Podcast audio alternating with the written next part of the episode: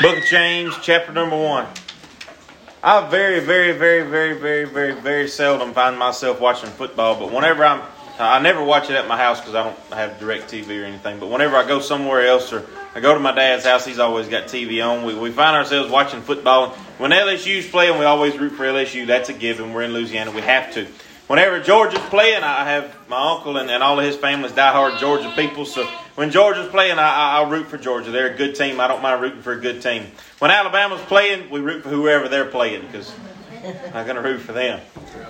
But, but if you root for both Georgia and LSU, that, that's, that's no problem. That, that's all well and good. But, uh, but if I heard right, they play each other soon. And whenever, uh, whenever that game comes along, you, you can't root for both of them. You have to make a choice. You have to make a decision. And that brings us into James chapter number 1, verse number 8. James says, A double minded man is unstable in all his ways. A lot of times in life, we don't know it, we don't realize it, we don't understand it until somebody has to show it to us. But we, we can become very, very, very double minded people. And, and there's a lot of different meanings to this. James says over in uh, chapter number 4, then in verse number 8, he says, Draw nigh to God, and he will draw nigh to you. Cleanse your hands, you sinners, and purify your hearts, you double minded. What it means to purify is to get rid of things you don't need, to get rid of the impurities, get rid of the things that aren't supposed to be there. So whenever we find ourselves being double minded, we are split between uh, something that is good and something that is bad. We, we find our, our focus split, uh, not necessarily on something that is evil, not necessarily on sin, but on, on places that it isn't supposed to be this morning it turned out to be very cool for those of you that didn't know. Uh, chances are the deer were probably moving early this morning before the wind started blowing. Once the wind started blowing, it was over. But chances are the deer were moving this morning, and there were probably a lot of people that laid up in the deer stand instead of making it to church, that, that laid up in the deer stand instead of bringing their kids to Sunday school. And uh, while deer hunting is, is all well and good, there's nothing in the world wrong with it until we put it before God and then we become that double minded person. We can root for Georgia and we can root for LSU, but whenever they play on the same day, at the same time against each other, we have to make a decision. Which direction are we going to go? Deer hunting is all well and good, fishing is all well and good until we begin to put it ahead of God. James said a double minded man is unstable in all of his ways. I was very, very guilty of this in college. I was sitting in a sitting in the um, what do you call it, the quad and I was writing a paper for an education class. And Dr. McCoy was my teacher. And whenever he got finished, he, he come. He said, "Hey, you was listening to Alan Jackson whenever you wrote this, didn't you?" All right, he was playing on a big radio in the quad. I, I distinctly remember because it was really loud. I ended up having to leave and go somewhere else to write the paper. I said, "Yeah, how'd you know?" Because he said there's lyrics in here. As I was writing the paper, I, I, I would I would uh, I would hear what the song was saying, and, and just without knowing, without thinking, those lyrics would find their way into my paper. It, uh, uh up until that, it was a very well written paper, but that kind of kind of didn't help me out a whole lot. But we can find ourselves a lot of times not necessarily distracted, but split between something we love and something we really love. And whenever it comes down to, to the choices that we make, we find ourselves being double minded. Turn over, if you would, to Ephesians chapter number 4. We're going to do a pretty good bit of reading this morning. If you would, keep your Bibles open. Ephesians chapter number 4, verse number 22. Paul said that you put off concerning the former conversation of the old man. Whenever we get saved, there, there are two entities that dwell within each and every one of us. There is our flesh, which has been here since, you know, conception. And then there is God's Spirit, which dwells within us from the time that we get saved until, you know, forever. But those two are not always in agreement. And when I say they're not always in agreement, they're like trying to put two negative sides of a magnet together. They push against each other, and even if you get them to touch, if you turn them loose, they're gone.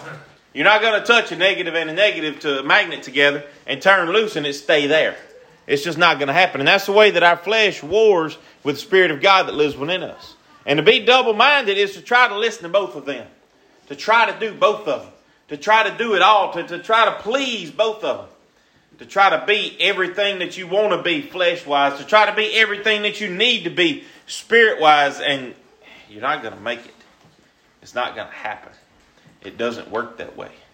You can be a Georgia fan, you can be an LSU fan, but whenever they play for the SEC championship the rain, you got to make a choice. And there's a right and a wrong choice. See, that's what people keep telling me. Whenever it comes to the spirit warring against our flesh, there is a right and a wrong choice.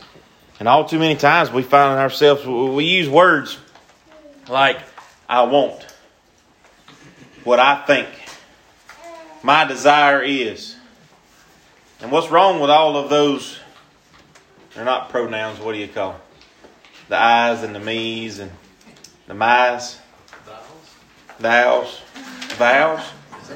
Not quite. That's a pronoun? Okay. I thought she and, and her was pronouns.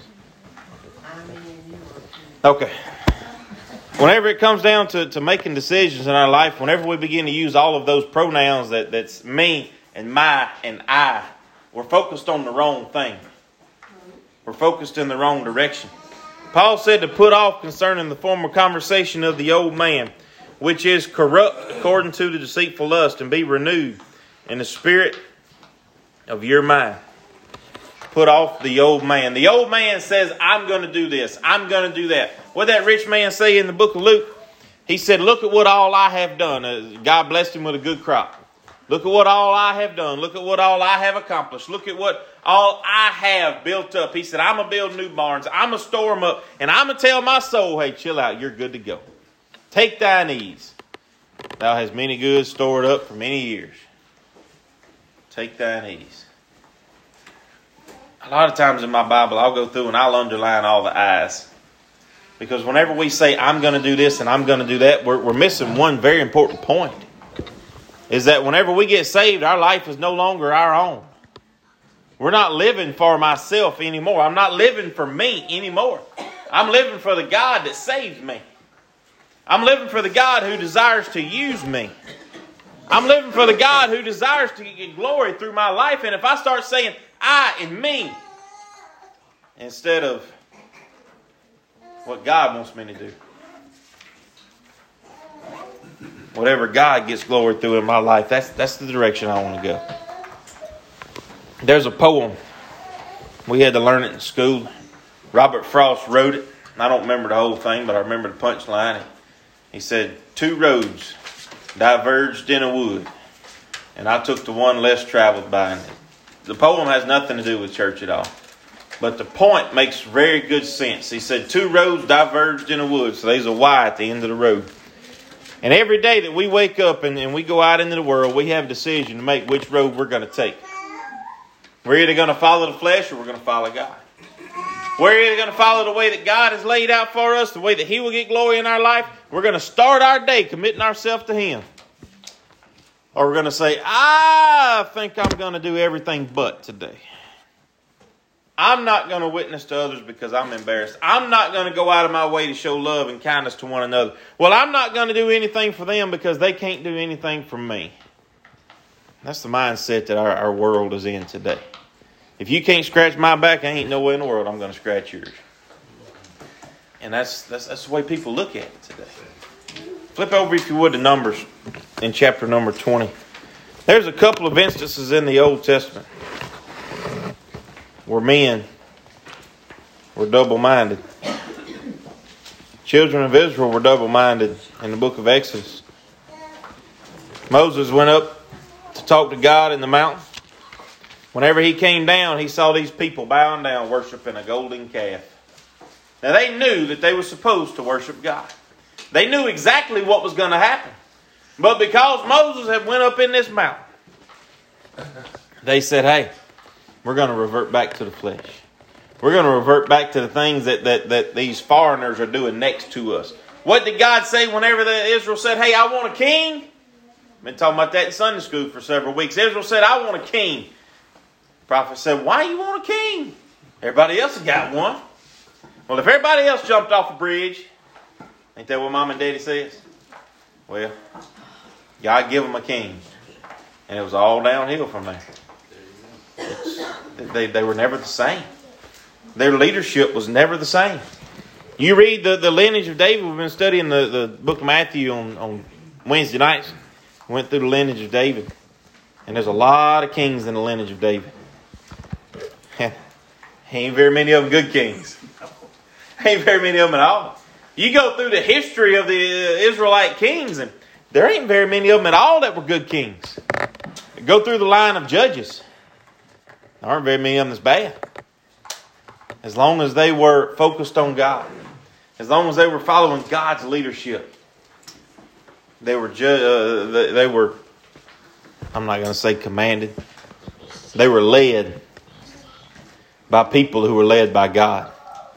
But whenever they said, I want to be like everybody else, ain't that what everybody wants today? You watch something that's called trending. I learned that word last week. It's called trending. When something starts trending, then everybody starts wearing it. So when I was in school, it was uh, they called them tater shoes. Now they're called Birkenstocks. Like a hundred dollar pair of shoes. Ain't no way in the world I was getting a pair of them. But everybody had them. Just one person started wearing them. Had to have been somebody famous. And then all of a sudden, everybody started wearing them. And then you see something else start trending, whatever it may be. It, I ain't a very trending person. But everybody wants to get it. Everybody wants to have it. So whenever you Google good Christmas presents to buy, the first thing that pops up, Brother Randy, is trending Christmas presents 2022. Things that people are buying because other people do, not necessarily because they need it. Things people are doing because other people do it.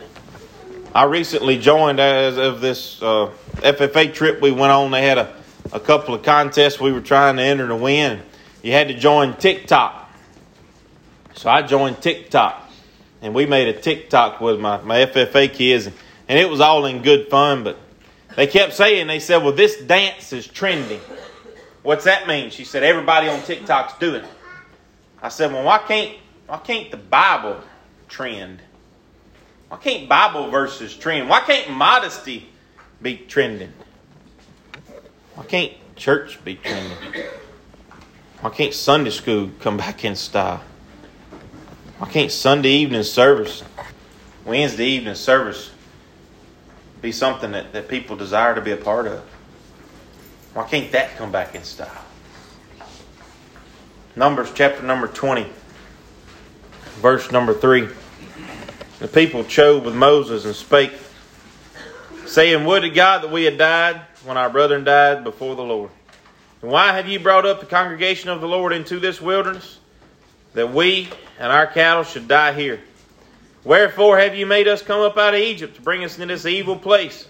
It is no place of seed or figs or vines or pomegranates, neither is there any water to drink. The people got hungry. Now, these are the same people that saw the Red Sea open up. These are the same people that walked across it in the dust and then watched the Egyptians drown.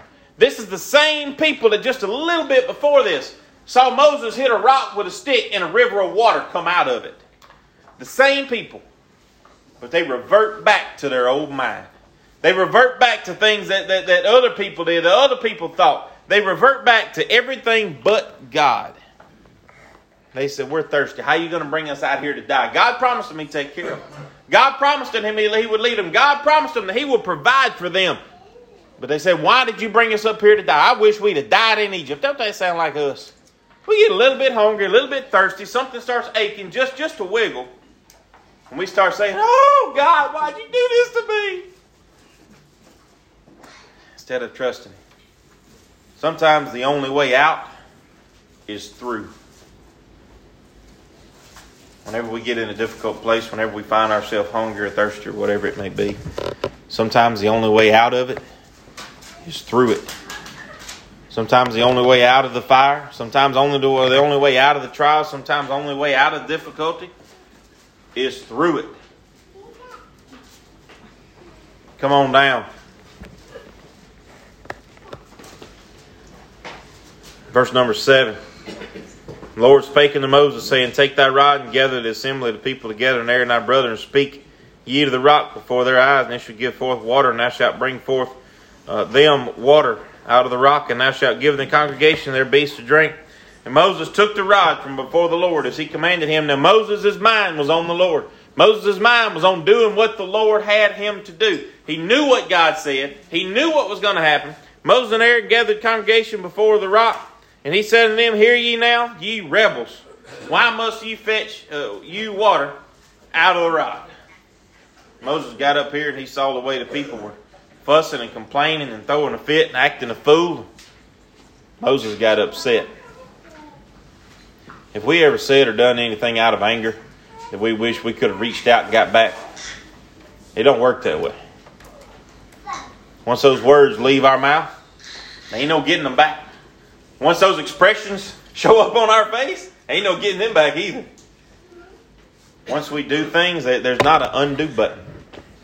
There's, there's not a redo. There's no mulligans in the game of life. So whenever Moses stood up and he knew what he was supposed to do, and he let everything else around him affect his decision. He let the, the way the people were acting affect the way he acted. He let the way the people were acting and the way they distracted him and their impatience and their ingratitude toward the Lord and toward him, he let all of that effectively ruin the rest of his life. Because he became, at this moment, he became double minded. He tried to straddle the fence. He tried to pay attention to the people, listen to the people, and he was affected by the people so much so that he no longer stood on what God said. He no longer paid attention to it. He forgot it. You ever stood on one of them balance beams? We used to go to the park all the time, and they'd have a log stretched about here to there, and it was a balance beam. You go up on uh, what was that place? Anakeesta in the mountains. They have a little trail course the same way. And that balance beam, you're supposed to walk from one end to the other, and you hold your arms out to steady yourself, right? And as you walk that balance beam, as long as you stay focused, you'll be okay. Most people have decent balance. But if you start looking around, I want you to try it if you've never done it before. I want you to walk a balance beam looking over here. Just walk, looking over here, and you watch how far you make. I want you to walk a balance beam while being distracted by everything else. Then I want you to get mad. And I want you to try to run down it. Pretend like there's somebody at the other end of it you're upset at. And try to run down and see how quick you slip and fall off. Now, I need to put a disclaimer at the end of this say, don't try this at home. But you will. If you're not absolutely focused. In baseball, my daddy always said, keep your eye on the ball. Can't hit what you can't see. Keep your eye on the ball. So Coach JT had this little drill that we would do. He had baseballs, and on every side of the baseball, he had a different colored dot. So the catcher could see which dot you hit. And whenever you hit the baseball, you had to tell him which colored dot you hit. The baseball's spinning. But you had to focus on that ball so much to the point that whenever that ball hit that bat, you could tell him, because for a brief moment, the ball stops moving. When it makes contact with a bat, the ball stops moving. And you had to tell him what color you hit. You had to be so focused that nothing else mattered. If you've ever played at St. Helena High School, they have a basketball gym that's down in a pit. You feel like you're in a cage fight. Way down in the bottom, the bleachers are way up high. And way down there in the bottom, nothing else matters. You can't even hear the people in the bleachers. You can't hear nothing. You're down below everything and nothing else matters. Franklin Junior High is just about the same way. You're way down in the bottom and nothing else around you, none of your surroundings affect you. Because you're alone. You're in the bottom. You're not distracted. Moses got distracted by the people around him. Moses got frustrated at the people around him. But there are people today that make you mad and upset to the point that make you lose your Jesus. We had a, a faculty meeting this past week. The principal I don't remember exactly where she read from, but it was right along these same lines. The kids will react based on how you react. If a kid shows up with a wrong answer on a test, and you say, You stupid, no good, sorry, lazy, dumb thing, why didn't you choose this answer? This is the right answer. How's a kid going to respond to that? How's an adult going to respond to that? It ain't going to work out. You're going to get a negative response nine out of 10 out of 10 times. You're going to get a negative response from that. But if you say, okay, let's look at this, let's start over. Will you walk me through what you did? And we're going to find out what happened. The kid starts walking you through it. I said, You see anything wrong with it? So, well, I could do this. I said, Well, try that and see if that gets you a, a better answer. If you allow them to work themselves through it, if you approach it with positivity, if you approach it without degrading them, without downing them, without getting frustrated and flustered and mad and angry, because it's always the same four or five kids every time. But if you approach it without getting mad or angry or frustrated or frustrated or flabbergasted or whatever it is, then their reaction is different. But instead of Moses standing up and keeping his mind on God, keeping his mind on the goal, keeping his mind on speaking to the rock, I have no idea what he was supposed to say. But whatever Moses was supposed to say to the rock, he didn't say it. He reared back with that rod and he hit that rock. You ever seen somebody throw a bat at a baseball game? They get frustrated, they get flustered, they come in the dugout and boom, and they throw a bat. Had a kid got thrown out last year. Left field. Struck out, bad call, nothing he could do about it. But he came in the dugout and he threw his bat upside the cage. Umpire said, You're out of here. You're gone. Turns out in the rule book it says if any player throws a piece of equipment while on the baseball field, you are ejected from the game. He got thrown out. Made me put a seventh grader in right field, left field. The next ball that was hit bounced over the seventh grader's head. We lost the game by one run. This kid got threw out of the game because he let something he had no control over. He let something that he could not change affect the rest of his season. And it changed it. It changed everything. That play changed everything. And for Moses, it did the same thing. Verse number 11 Moses lifted up his hand with his rod. He smote the rock twice. Water came out abundantly, and the congregation drank, and also their beasts. And the Lord spoke to Moses in there, and because you believe me not to sanctify in the eyes of the children of Israel, therefore ye shall not bring this congregation into the land which I have given to them, because you have hit the rock. Because you got mad, and you reared back, and you, you fussed at it, hit it with a stick. He said, Because you were not focused on me. Because you were double minded, because you was focused on them, because you were trying to be both in flesh and in spirit. We find ourselves doing that sometimes, don't we? We try to be in the spirit.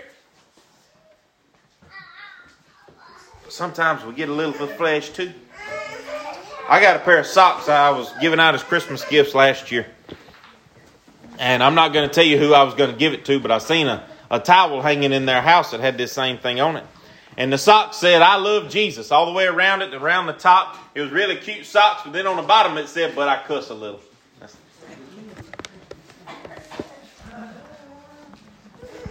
We can be in the Spirit. We can stay in the Spirit. But we have to be singular minded in order to remain there. We can desire to be in the Spirit. We can desire for God to use our life. We can desire to be an instrument for His work. But we have to stay there. And that's what takes work. That's what takes practice. Whenever somebody mistreats you, whenever somebody does you wrong, whenever it's a really good time to get mad and angry. I almost got run off the road on Mount Pleasant Road three times on Friday. I was leaving school and it's less than a mile from the highway to where the school is at. And I pulled out, and three different vehicles almost run me off the road. You know what they had in there? Left hand? A telephone. They were texting and driving, so you know what I did? I blowed the horn at them. All three of them. Over here in the ditch. Okay? In the ditch. Trying to avoid a mailbox. I blowed the horn at him. Guess what? My horn don't work no more. Now instead of a, a real truck horn sound, it makes it beep. That's what it sounds like. It sounds like a high pitch. God is punishing me because I got upset at them people. I got frustrated. I could have run off the road and wrecked because they had to send a text message. I had no right to get upset. No right to get mad. No right to blow the horn at them. Let's go to 2 Corinthians, chapter number 10. We're going to draw it toward a close. Book of 2 Corinthians, chapter number 10. We're going to begin in verse number 3. For though we walk in the flesh, we do not war after the flesh. For the weapons of our warfare are not carnal, but mighty through the God to pull down strongholds, casting down imaginations and every high thing that exalteth itself against the knowledge of God, and bringing into captivity every thought to the obedience of Christ, and having the readiness of revenge all disobedience. When your obedience is fulfilled, do you look on the appearance? Excuse me, do you look on things after the outward appearance? If any man trust in himself that he is Christ, let him of himself think this again that as he is Christ, even so are we Christ. For I should not boast somewhat more of our authority, which the Lord hath given to us for our edification, and not for your destruction, that I should be not ashamed. In and of ourselves, we cannot control our mind, just like we can't control our tongue. We're going to think, when somebody's on their phone, we're going to think road rage. They're going to try to run me off the road. I'm going to turn around and go get them. That's what we want to think. We want to think somebody's going to slap me. I'm going to slap them. You kill my cat, I'm going to kill your dog. An eye for an eye leaves the whole world blind. Ain't that what the man said? An eye for an eye leaves the whole world blind. He said,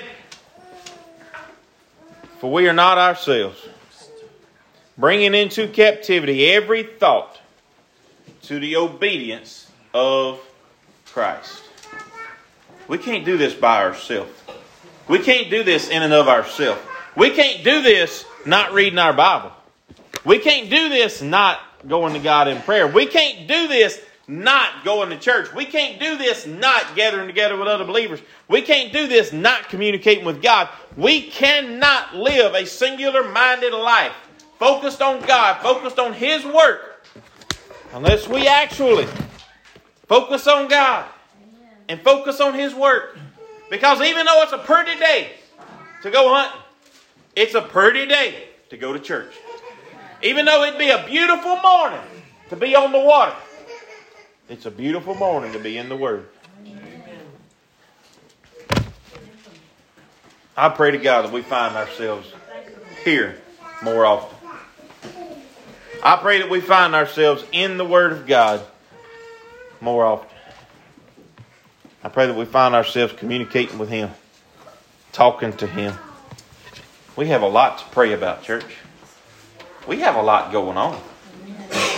We have a lot coming up. We have a lot of people that we need to reach. We have a lot of folks that we need to pray for. We have a lot of things going on. And we can't do that if we're focused on everything that I want to do and everything that I'm involved in, and I'll get to the church stuff on Sunday and Wednesday. That's how a lot of people view church. They live their life in two different directions, one of which is Sundays, which is God's day. Or no, just, just Sunday mornings. They see Sunday mornings as God's time, and then all the rest of the time. I'll do what I want to do. That's not the way it works. James said, a double minded man, someone who is focused on two different things, somebody who is trying to root, somebody who is trying to root for LSU and Georgia. When they're playing each other, you're not going to know which direction the ball is going. You can't cheer them both on. You can't hope for them both to win. You can't do it. Heard a guy say one time, he said, a double minded man is the one who buys a lottery ticket and prays to God to ask him to win, to help him win. He said, a double minded man. He's like David. He stood on the housetop. He found himself distracted. He found himself where he wasn't supposed to be. And he found himself caught up in adultery, fornication, and murder. It's not where he wanted to be. It's not where David's desire was. From a young kid, David was David was a good man in God's eyes. But David became distracted. David became double minded in that he was trying to fulfill his flesh and his spirit. And Nathan came to him and said, David, what would you do with this man who took from one who only had one and, and, and took it? And had him killed. David, what would you do with this man who committed murder? David, what would you do with this man who committed theft? David, what would you do David said, He shall surely be put to death. Nathan said, Thou art the man. And David's eyes was opened. At that point in time, he realized I have been double minded. I have tried to live for God and tried to live for myself, and I cannot do that. Proverbs chapter number 16, one more place, and we're going to close.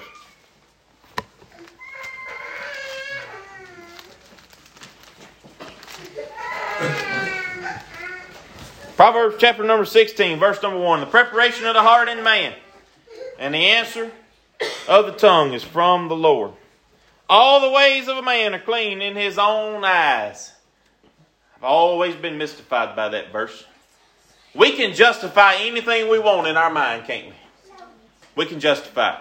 We can make sense of it as crazy as it may be. We can justify almost anything in our own mind. He said, All the ways of men are clean in his own eyes, but the Lord weigheth the spirits. Commit thy works unto the Lord, and thy thoughts shall be established. If you want to live a life that is not double minded, if we want to live singularly committed to God, then we have to commit our ways to Him. We have to commit ourselves to Him. We have to commit our works to Him. We have to commit our life to Him. I heard a guy say one time, he said, If I'm committed to God, how am I supposed to go to work? Our work is our mission field. If I'm committed to God, how am I supposed to go to school? Our school is our mission field. If I'm committed to God, how am I supposed to go to the supermarket? Our supermarket is our mission field. Are there not people that we work with that need Jesus? Are there not people that we go to school with that need to hear about Christ? Are there not people that we run into at the feed store that need to see God's love in us. I pray to God that we could all live singularly minded, that we can live fully committed and sold out to Jesus Christ. That's what it's about. And if we're going to do that, we have to spend time with Him. If we're going to work out physically, we have to show up to the weight room, right? We have to. I spent three quarters of the day yesterday building a gambrel barn out behind my house. And I spent the day climbing up and down the ladder and climbing up and down the roof. And Emily took a picture of me out there and she said, This is why we need life insurance. Absolutely right. I got up this morning and I got out of bed and both my, my, my thighs right here was hurting climbing that ladder. You know how many days I spent in the weight room since I got out of high school? Not very many. And if you don't work out, you, you're going to hurt when you finally do it. If you don't work out, you, you can't expect to gain muscle. You can't expect to get bigger. And if we don't work out spiritually, how are we going to get closer to God? How are we going to call ourselves singularly minded? How are we going to be committed to God if we are not committed to God? Well, have a verse of a song. Ask for verse of invitation.